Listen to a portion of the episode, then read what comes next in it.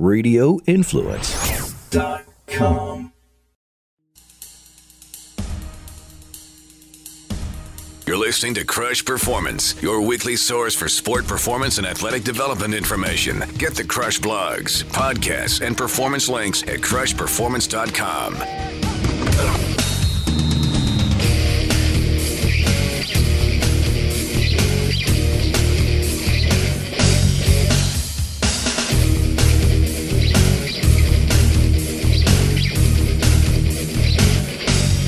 welcome, everybody. I hope you're having a fantastic week so far. You know, in the world of sport performance and athlete and player development, as much as we focus on helping our athletes and players train, practice, and improve their performance, and as much as we want to get in the game and compete, when you look at the big picture of sport performance, injury prevention is king. This week, I want to talk about injury prevention strategies and that incredible multi team approach to player and athlete support that exists at the professional levels of sport. You may have heard about the concept of performance teams in elite sport. Yes, we have the managers and coaches, but what I'm talking about here are the people working with the players every day, not only to help them perform at their very best, but who also work to help prevent and treat injuries. The athletic trainers, the physical therapists, the massage and soft tissue specialists, the doctors, the mental performance coaches, the nutritionists, the video analysts, and the strength and conditioning and sports science experts who all work together under the same roof to maximize team performance. Coming up in the show, we'll talk with TD Forss, the head athletic therapist for the Edmonton Oilers of the National Hockey League. We'll take a look behind the curtains of professional hockey and ask TD about some of the strategies they use to track their players and keep everyone healthy and on the ice. And I'll ask him what advice he has for developmental and youth athletes and their families as they work through the sporting landscape. It's an important conversation to have at this time, especially with the historically high injury rates we're experiencing in virtually every sport and at every level of sport. Now, for sure, there are a number of different reasons for the rising injury rates, and as an athlete, coach, or parent, you just need to be aware of them. We can look at year round competition or overscheduling as a culprit. We could talk about the downside of early specialization in a single sport, especially if it involves year round competition. There's poor diet, lack of sleep, improper training. The list goes on and on and on. So, to keep it simple, here's the conversation I have when I first sit down with an organization, team, or athlete.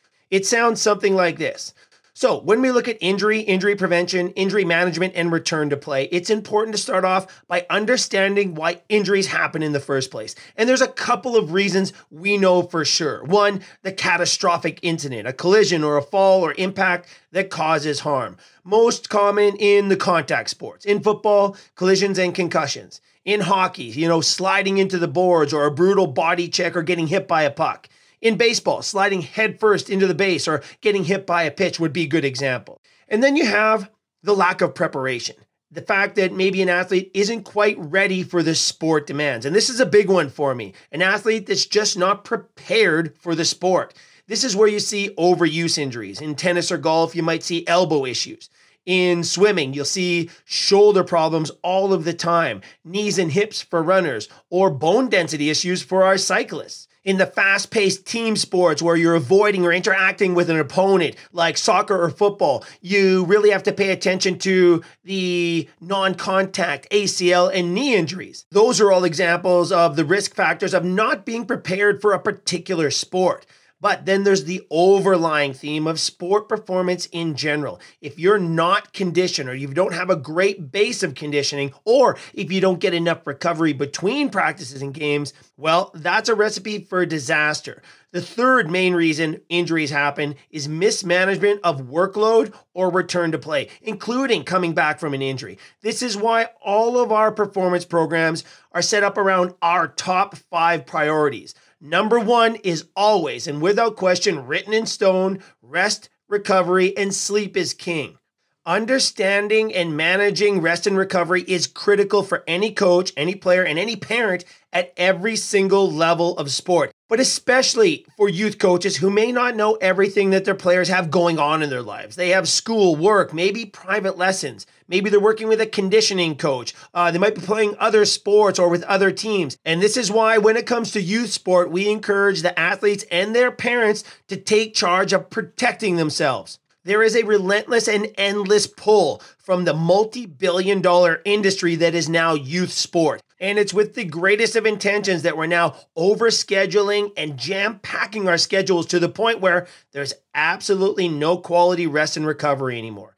So, really think about prioritizing rest and recovery in your program. Try to think of maybe being at the highest level of readiness each and every day. That right there is a great start in protecting yourself. Our second priority is nutrition and hydration. It's a close second, but second nonetheless. Then we look at posture and range of motion around the joints. And then for athletes and for sport, we really focus on movement. Once the rest and recovery and sleep is in place, once we have a great plan for nutrition and hydration, once we know the athlete's posture, symmetry, and range of motion is where it needs to be, we start training movement. Not even necessarily sport specific movement, but just movement skills in general. And that unto itself is an art form that can change the developmental pathway of an athlete. And then we have our fifth priority, the newest priority to our list. It only used to be the top four, but without question, we've added the Krush Brain Game because it's that important. If you go back to the Krush archive, you can hear our entire Brain Game series. We took two seasons to analyze and understand what this brain game is all about. And when it comes to athlete performance and development, trust me when I say sports psychology is just one small sliver of this giant cool thing that is the brain game in terms of sport performance. And for our new listeners who might not be familiar with the Krush Brain game, well, I strongly feel that this area holds the greatest potential for pushing human performance forward. The things we know now about the brain and the things we can do. We can map the brain, we can track it, we can teach and learn real time things we've never ever been able to do in the history of human development, leave alone sport performance. But there are aspects of the Krush Brain game that make it so, so important the part where we look at an athlete's ability to deal with stress or anxiety, or when we look and evaluate their coping mechanisms and their coping strategy. If an athlete is having issues in this area of the brain game, well, listen, the brain game quickly becomes priority number one because unless you can handle that stuff, nothing else matters. Do you hear what I'm saying? Nothing else matters. And that's why the Krush Brain game it's like our rover, our utility man. It goes where it needs to be depending on the athlete. And that's why that athlete intake, when I start working with a team and an organization or an athlete, an individual athlete, that initial meeting, that initial assessment is so, so important because we prioritize our starting point. That is a great conversation for an entire episode. Let's put that one in the bank and make sure we discuss that this summer because it's just that important. There you have our top five priorities for performance in sport. It all starts with rest and recovery, sleep being king. Now, that rest and recovery piece, it's a doozy. It takes the athlete in all of the performance team interacting and knowing what the other is doing, especially the technical and tactical side. We often see a breakdown between the coaches and the performance team, even at the professional level. And if those two worlds aren't working in sync, well, injuries and less than optimum performance. So keep that in mind. Once that's all set up, then and only then do our athletes attack sport performance. You need to be prepared for the sport you're playing. So here's a great example. I've coached my daughter's soccer team for years. Now, this is not a club team, this is a community team. The girls are just playing to have fun. And early in the season, almost every year, without fail, most of the team is wiped out after the warm up I run. A warm up, by the way, that's been proven to reduce injuries. It's just that smart. Now, to be clear, I always start off easy early in the season, but regardless, still, most of the team are incredibly tired after the warm up. The players that are not tired, well, guess what? They're the players that run cross country or play basketball. They have a great cardiovascular base before soccer even starts. And that cardiovascular base is critical for recovery in every single sport. Now, I'm not saying you need to run marathons or do cardio for hours on end, but I bet you'd be blown away by the amount of running and cardiovascular conditioning our baseball players do early in the offseason before we even start training to improve in game performance. Listen, Good cardio equals good recovery in every single sport. Recovery between innings, between quarters, between periods, between games or practices, pitch by pitch or shift by shift, recovery between training sessions. If you recover well, you optimize your development and reduce your risk of injury. That's just how it works. Unfortunately, the problem is amplified. Typically, athletes aren't conditioned for great recovery. And on top of that, they're overscheduled and simply don't get the recovery time they need. You have to do more than just play the game. While all sports and activities have their benefits, both mentally and physically, most sports take more than they give back. Meaning, if all you do is play the game, not only will your ceiling of development and potential be lower, but you'll soon fall into that danger zone of increased risk of injury. You have to be prepared to play. And on that note, it's tough to do this all by yourself. One of the things I loved about working in professional sport was the team of experts we had in the room from the medical staff, the athletic trainers and doctors, to the physical therapists. We had massage, postural experts, nutritionists, mental performance experts, and then it was us, the strength and conditioning and sports science specialists, all of these professionals working together in the same room. It was a true, true team effort, and I love it. I do miss it. Unfortunately, we don't have that immediate access to all of these experts where we need it most at the developmental levels of sport. Well, at least not until recently. I'm currently involved with an incredible group at Advantage Sport Medicine and Physiotherapy here in my hometown of Edmonton, and we're putting together the finishing touches on our Krush Advantage performance programming. And the thing I love about this most, the athletes we work with will get as close to that professional athlete performance support, the locker room approach, as you can possibly get without actually being in professional sport. Stay tuned for more on that. I am so fired up about that program and the impact it's going to have on our athletes, teams, and organizations as they work their way to their dreams and goals.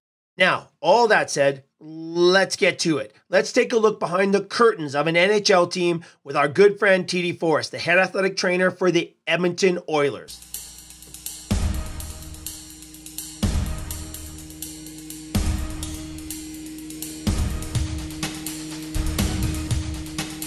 And we're joined now by our good friend TD Forss, the head athletic trainer for the Edmonton Oilers. TD, welcome back to Krush Performance, my friend. Hey, Krush, good to be here. Thanks very much for having me. Looking forward to our chat.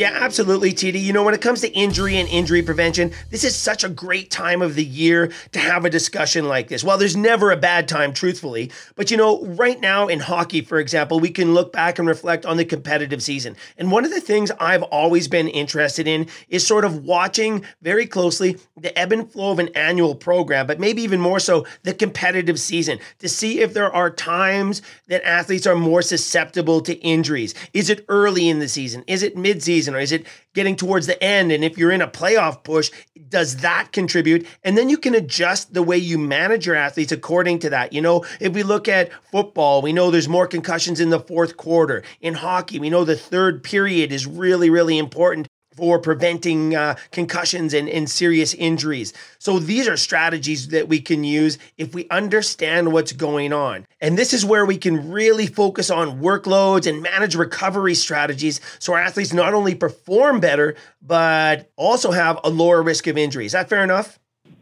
Yeah, no, I think you're, you're right there. Um, I, I would also say that uh, if guys have had you know injuries earlier in the year, they're coming back now, and sometimes we got to be careful that they're not susceptible to something again. You know, I think in general we, we see most of our injuries in the first half, uh, and I think that's partly because teams and players are, are prepared to uh, sit down and, and take take their time in the first half of the year and in the second half of the year, you're usually trying to push for a playoffs, or, or in our level, they're, they're pushing for a uh, uh, a job for, for next year or with the new team or, or whatever team they're with at the time. So, but it's always it's always good to talk about you know ways to try and manage injuries and manage player loads. Yeah, for sure. Well, we know you guys have a full staff. You have the athletic trainers, massage therapists, you got the um, chiropractors there, you have your strength and conditioning crew as well, and you've got all these people who know these athletes sometimes better than themselves. It's a really great environment to be in, TD. What are some of the measures you guys take at that level of the game to sort of monitor fatigue levels, athlete recovery, and just keeping your players healthy and ready on a day to day basis? Well, you know, I think it starts with good communication between all those uh, individuals that you mentioned. You know, we we have a, a morning meeting uh, every morning, and we go through all the players, whether they're healthy or they're necked up, and um, we go through things that, as a group, we think they may need or things that they need, uh, need to stay away from.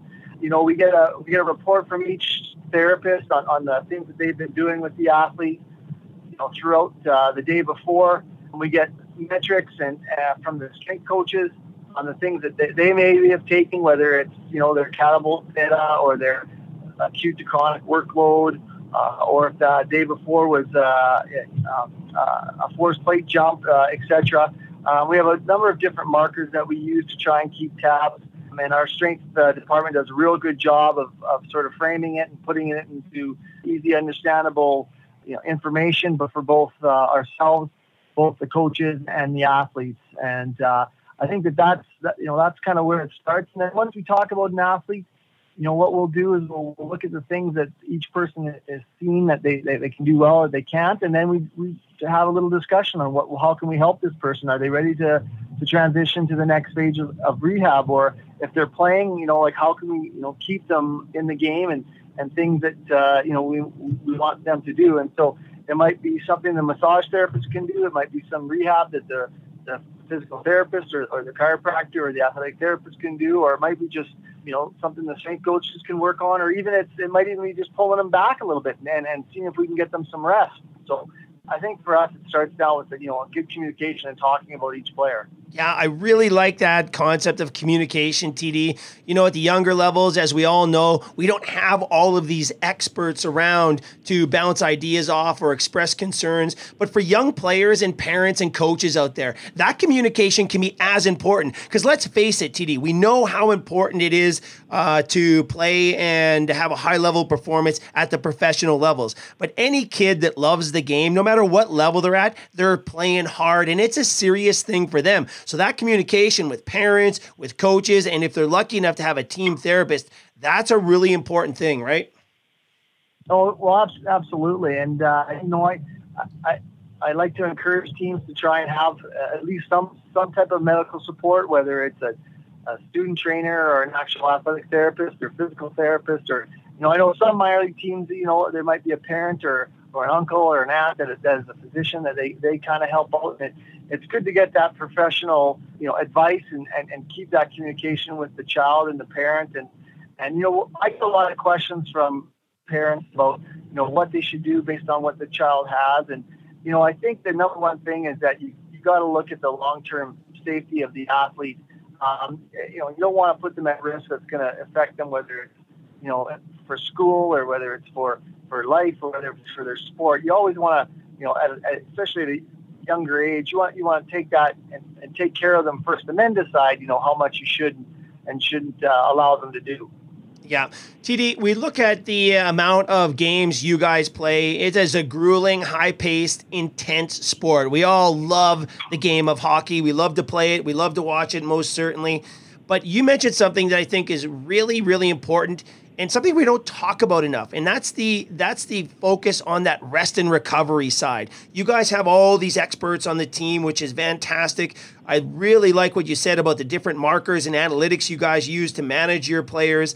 Um, but you know really taking heed of your downtime and your away time is important day to day but also as the season ebb and flow goes on um, that can change as well. Heading into the intensity of the of the late season and playoffs there's a bit different mindset there when we look at you know getting into the game because the intensity goes through the roof sometimes.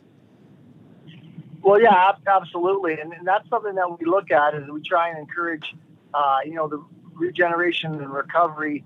Um, you know, there's a variety of things that you can do, you know, acutely. Um, you know, things like you know, we're lucky enough to be able to provide like massage and, and, and hot pools and cold pools, pneumatic compression devices, uh, you know, saunas, steam rooms, etc. But the number one thing that I would say, no matter what level, what you play, is you have to maximize your sleep. If you're not getting your sleep and you're not getting quality sleep, nothing else matters. It's the number one thing that I would say, no matter what level you're at, you have to take that and you have to do the best that you can. Because if you're not, you're really not giving yourself the, the best chance that you can to be as, as good and as healthy and as recovered as, as you can. Yeah, no, TD, you are you are preaching to the choir here. I tell you that right now because you know in all of our programs we always start with sleep, rest, and recovery, and I love that. That sets you up on a day to day basis. You know, we some of our athletes get worried that you know if they have a bad night's sleep, it's all over. Not necessarily the case. We look at blocks of sleep, right? And I mean, for our younger athletes and our athletes in general, we look at seven day cycles, and if uh, you know, our athletes need seven hours a night. We know they need like 56, around 50, you know, hours per week. And, and we try to average that out. And we use naps, rest and recovery, uh, and consistent uh, wake times to really, really keep that on track. Such an important part of the game now, right? Well, without question. And, and you know what? It's it, other than the scheduling of, of certain things, uh, it's really not that hard to do um, just because it's not like you need special, you know, beds or special blankets. Sure, there are those things that are out there, um, but it's not like those are mandatory or those are required. You know, just by get, getting in your bed earlier, you know, minimizing your devices before bed, giving your your child or your athlete the, the best chance to get a good quality night's sleep makes all the difference in the world, and then and then you can build off that with the training and the practices and and all the uh, mental side of the of the game. Yeah, TD. Hey, do you think players and, and, you've had a chance to work at all levels, and I know you're a dad yourself, so you've you've had young athletes in in your family and active kids. Um, th- this whole idea about fatigue awareness, and you know, we look at the injury rates in sport right now. There's so many overuse injuries that we think are are preventable, and a lot of that is managing what we're talking about today the rest and recovery and prioritizing that but i think one of the problem is, is at every level of the sport we we don't really consider the amount of rest an athlete has we just sort of plug in more work. And, and it's incredible if you think about it. The body can perform incredible amounts of work. And I find sometimes I think that it's not so much that we overwork, but we just don't provide enough recovery time. Does that resonate with you? Oh, absolutely. And you know, that's something that, you know, we're fortunate we can have those metrics. But also just, you know, a bit of common sense that, you know, if your athlete is looking tired, if if they're not eating, uh, if they're, you know, not sleeping else they want to sleep all the time.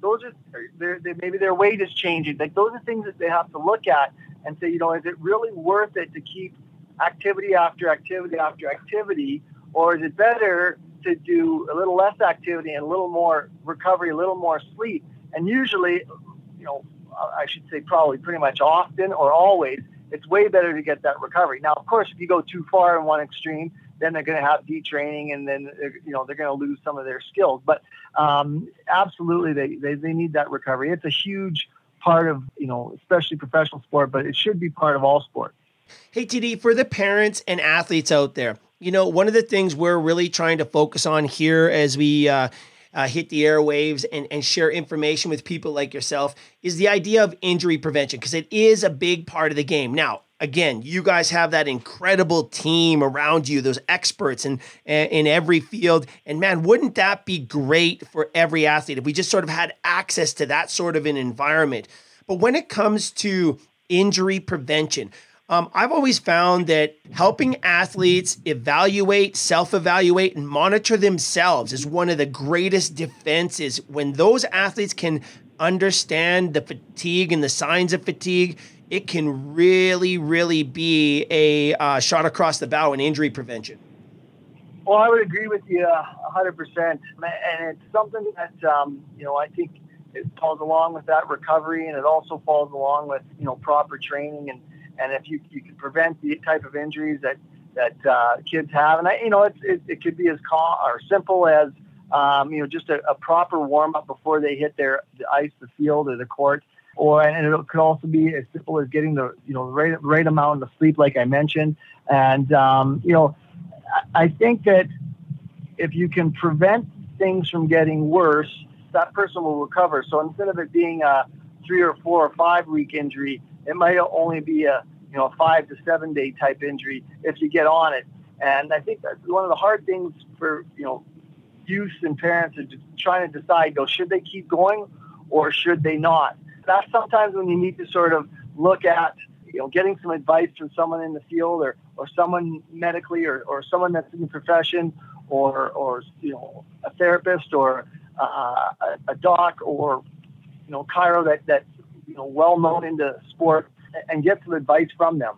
Hey, TD, I agree 100%. And there's those experts, those, those experts do exist in communities. And that's something I've always preached, you know, especially when athletes start getting into the weight training and the more aggressive preparation for sport. That's very serious stuff. And I think sometimes, um, especially at the developmental levels, uh, people don't really understand the implications of hitting the weight room hard and physically changing the body and what the potential outcomes are, not just short term, but long term. Some of those changes are permanent. So it has to be done right. So I love that advice of, you know, getting to the experts in your community.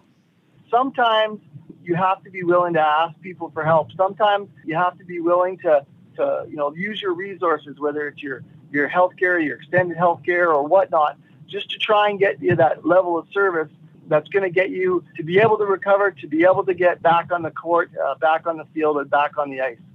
TD, when we look at annual planning for our athletes. Of course, you guys have team goals and goals and, objectives for every player out there, and we are encouraging all of our athletes at every level to kind of have that uh, approach because uh, it can really help guide your your efforts as you go through the season. But we always talk about reverse engineering it, starting at the end and going back to the start.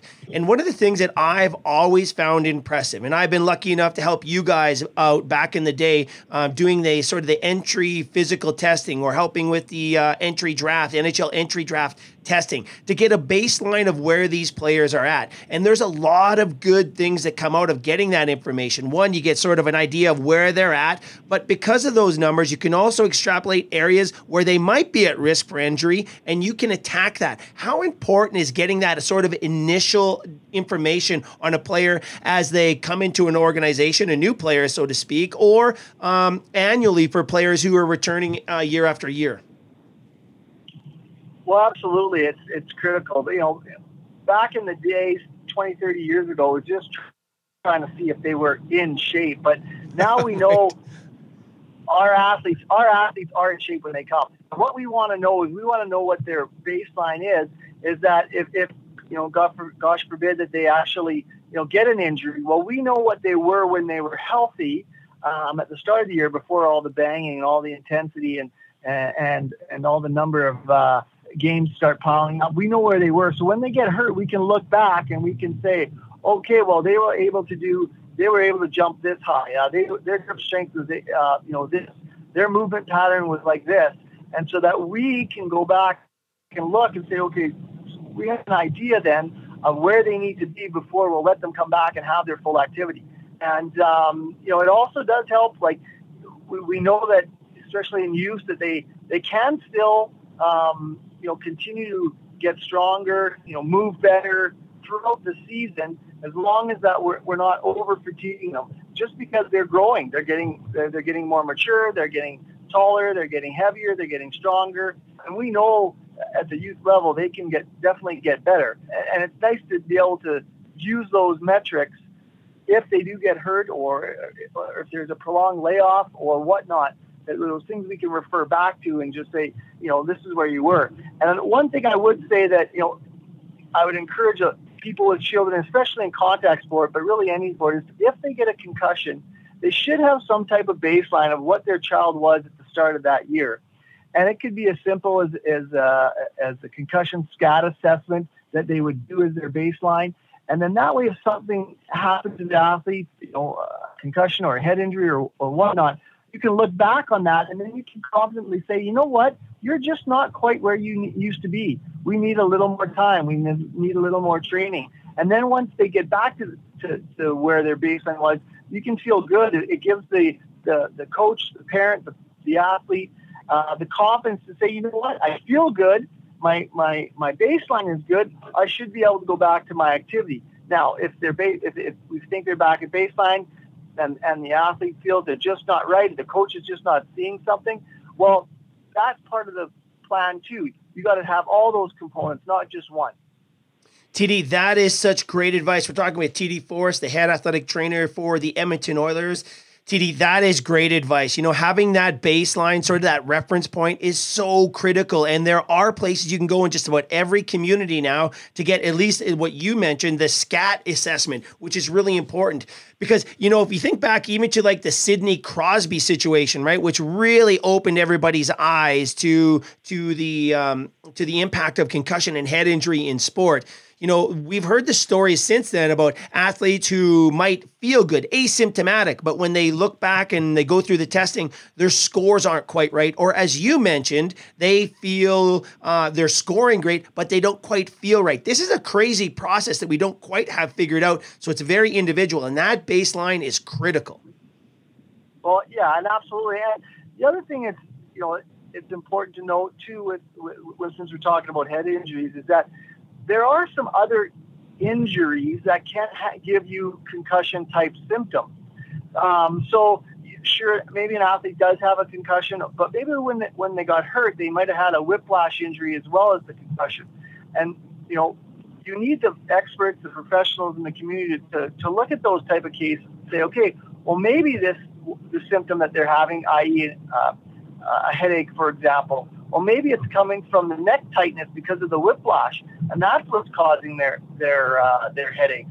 Or maybe they have some vestibular, you know, balance type symptoms that brain is working. It's just that they're still having these symptoms, and so it's part of the whole package. It's something that you know I would really encourage you know parents to look at it. You have to do it yearly too, especially when you have youth and they're changing. Their their their brains are growing. They're they're, they're getting bigger. Uh, you know their mental capabilities are changing. Um, and that's why you need to do it, you know, yearly. Yeah, TD, I get you, man. That is a strong, strong message for everybody listening here today. Well, listen, man, really appreciate this conversation. This is something that we just need to keep talking about. Hey, in the big picture, as we let you go here, are you encouraged with the progress in sport from the youth levels? Certainly at your level, there's no question about it. The the science and information that, that's been coming out of professional sport has been tremendous, and there's a trickle down effect. Are you encouraged from your standpoint in terms of player health, development, that we're actually progressing and moving forward? Uh, absolutely, and I, I think that you know we're fortunate because we tend to see, you know, our athletes are able to see the best of the best in their area. So you know whether they're coming from Western Canada or Eastern Canada or Europe or the States, when we all get together, we, we have you know casual discussions and our athletes talk about who they see in the off season, and then we can say, oh, that's an interesting idea, and then we can you know research it. And what we find, you know, over time is that yes, there is that trickle down effect. Is that you know like the junior players now, the the things that they're exposed to, especially in hockey, you know, they're exposed to now what our athletes were doing five years ago. Right. And if you look back 10, 15 years ago, um, you know, they, they weren't. And it only helps them know things that they should do, things that they, that they shouldn't do. Uh, you know, mac- like I said, maximizing their sleep, uh, getting the proper training, getting the proper nutrition.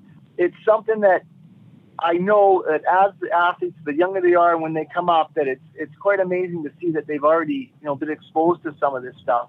I always say we have to put the person before the athlete. So we have to take care of the person.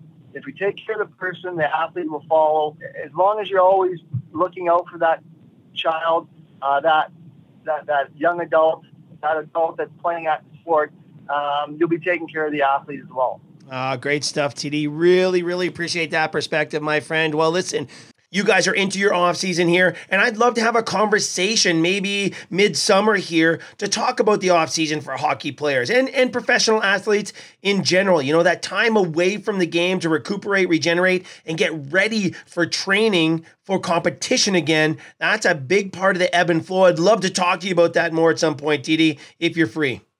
Absolutely, Krush. Anytime. I'd love to talk about it. And uh, I, I, appreciate you helping us out. And uh, I appreciate all the work that you, all the good work you do. Ah, you bet, TD. Thanks again for this great conversation. We'll talk to you soon.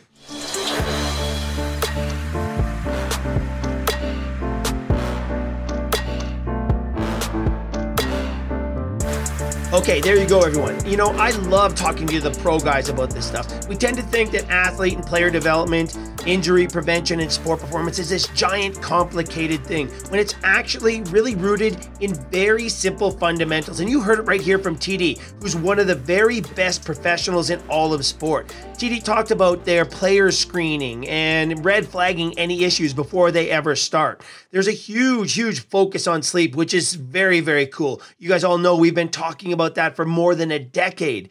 Uh, the importance of the warm up. TD mentioned this. And boy, for people who listen to the show, you guys know that I feel the warm up is one of the most important and critical periods of time we have with our athletes and players. It's also one of the most underappreciated, underutilized. We're going to talk more and more about that, but it's so important. And then there's this thing called workload and player management. Look, don't get confused or overwhelmed by that stuff. It's rooted in very, very simple concepts. The goal here is simply to optimize recovery. And the way you do that is you manage those workloads. And remember, the components of workload, right? There's three things you can probably look at. You can look at the volume of your work. You can look at the frequency of your work. You can look at the intensity of your work. And if there were a fourth thing I would look at, uh, player by player, it's their efficiency of movement. All of that stuff influences you know how much an athlete will get fatigued during a certain training session or competition we need to make sure as coaches and as athletes that we're providing enough recovery time. That's where the system fails more often than not. And finally, TD mentioned that incredible thing called communication. It's just so critical. It needs to include everyone involved. I absolutely love this stuff. So, to wrap it all up, the bottom line is this start everything with what comes last rest, recovery, and recuperation. You need to understand, appreciate, and protect your rest and recovery. If you truly want to, think like an athlete. I'm Jeff Krushell. I want to thank TD Forss for joining us. I want to thank you guys for tuning in. It's so great to be back with you guys again. And hey, if you like the show, please pass it on. Share it with your teammates, your fellow coaches, or your fellow parents. And if you have any questions, comments, or smart remarks, write me info at jeffkrushell.com. We answer every single message we get. The Krush Performance Podcast is recorded right here in the Krush Studios. Our distribution partner is Radio Influence Digital Media. Website and educational materials are produced and directed by Debbie Krushell, Miss Crusher. Theme music, graphics, and video design by Noah Olexin at Nolexin Visual and Sound. This is season 18 of Krush Performance. To get the Krush archives and to subscribe to the show, go to jeffkrushell.com and follow me on social media. Search out Krush Performance. And stay tuned for the launch of our video series coming soon on the Krush Performance YouTube channel. Have a great week, everyone, and we'll talk to you next time right here on Krush Performance.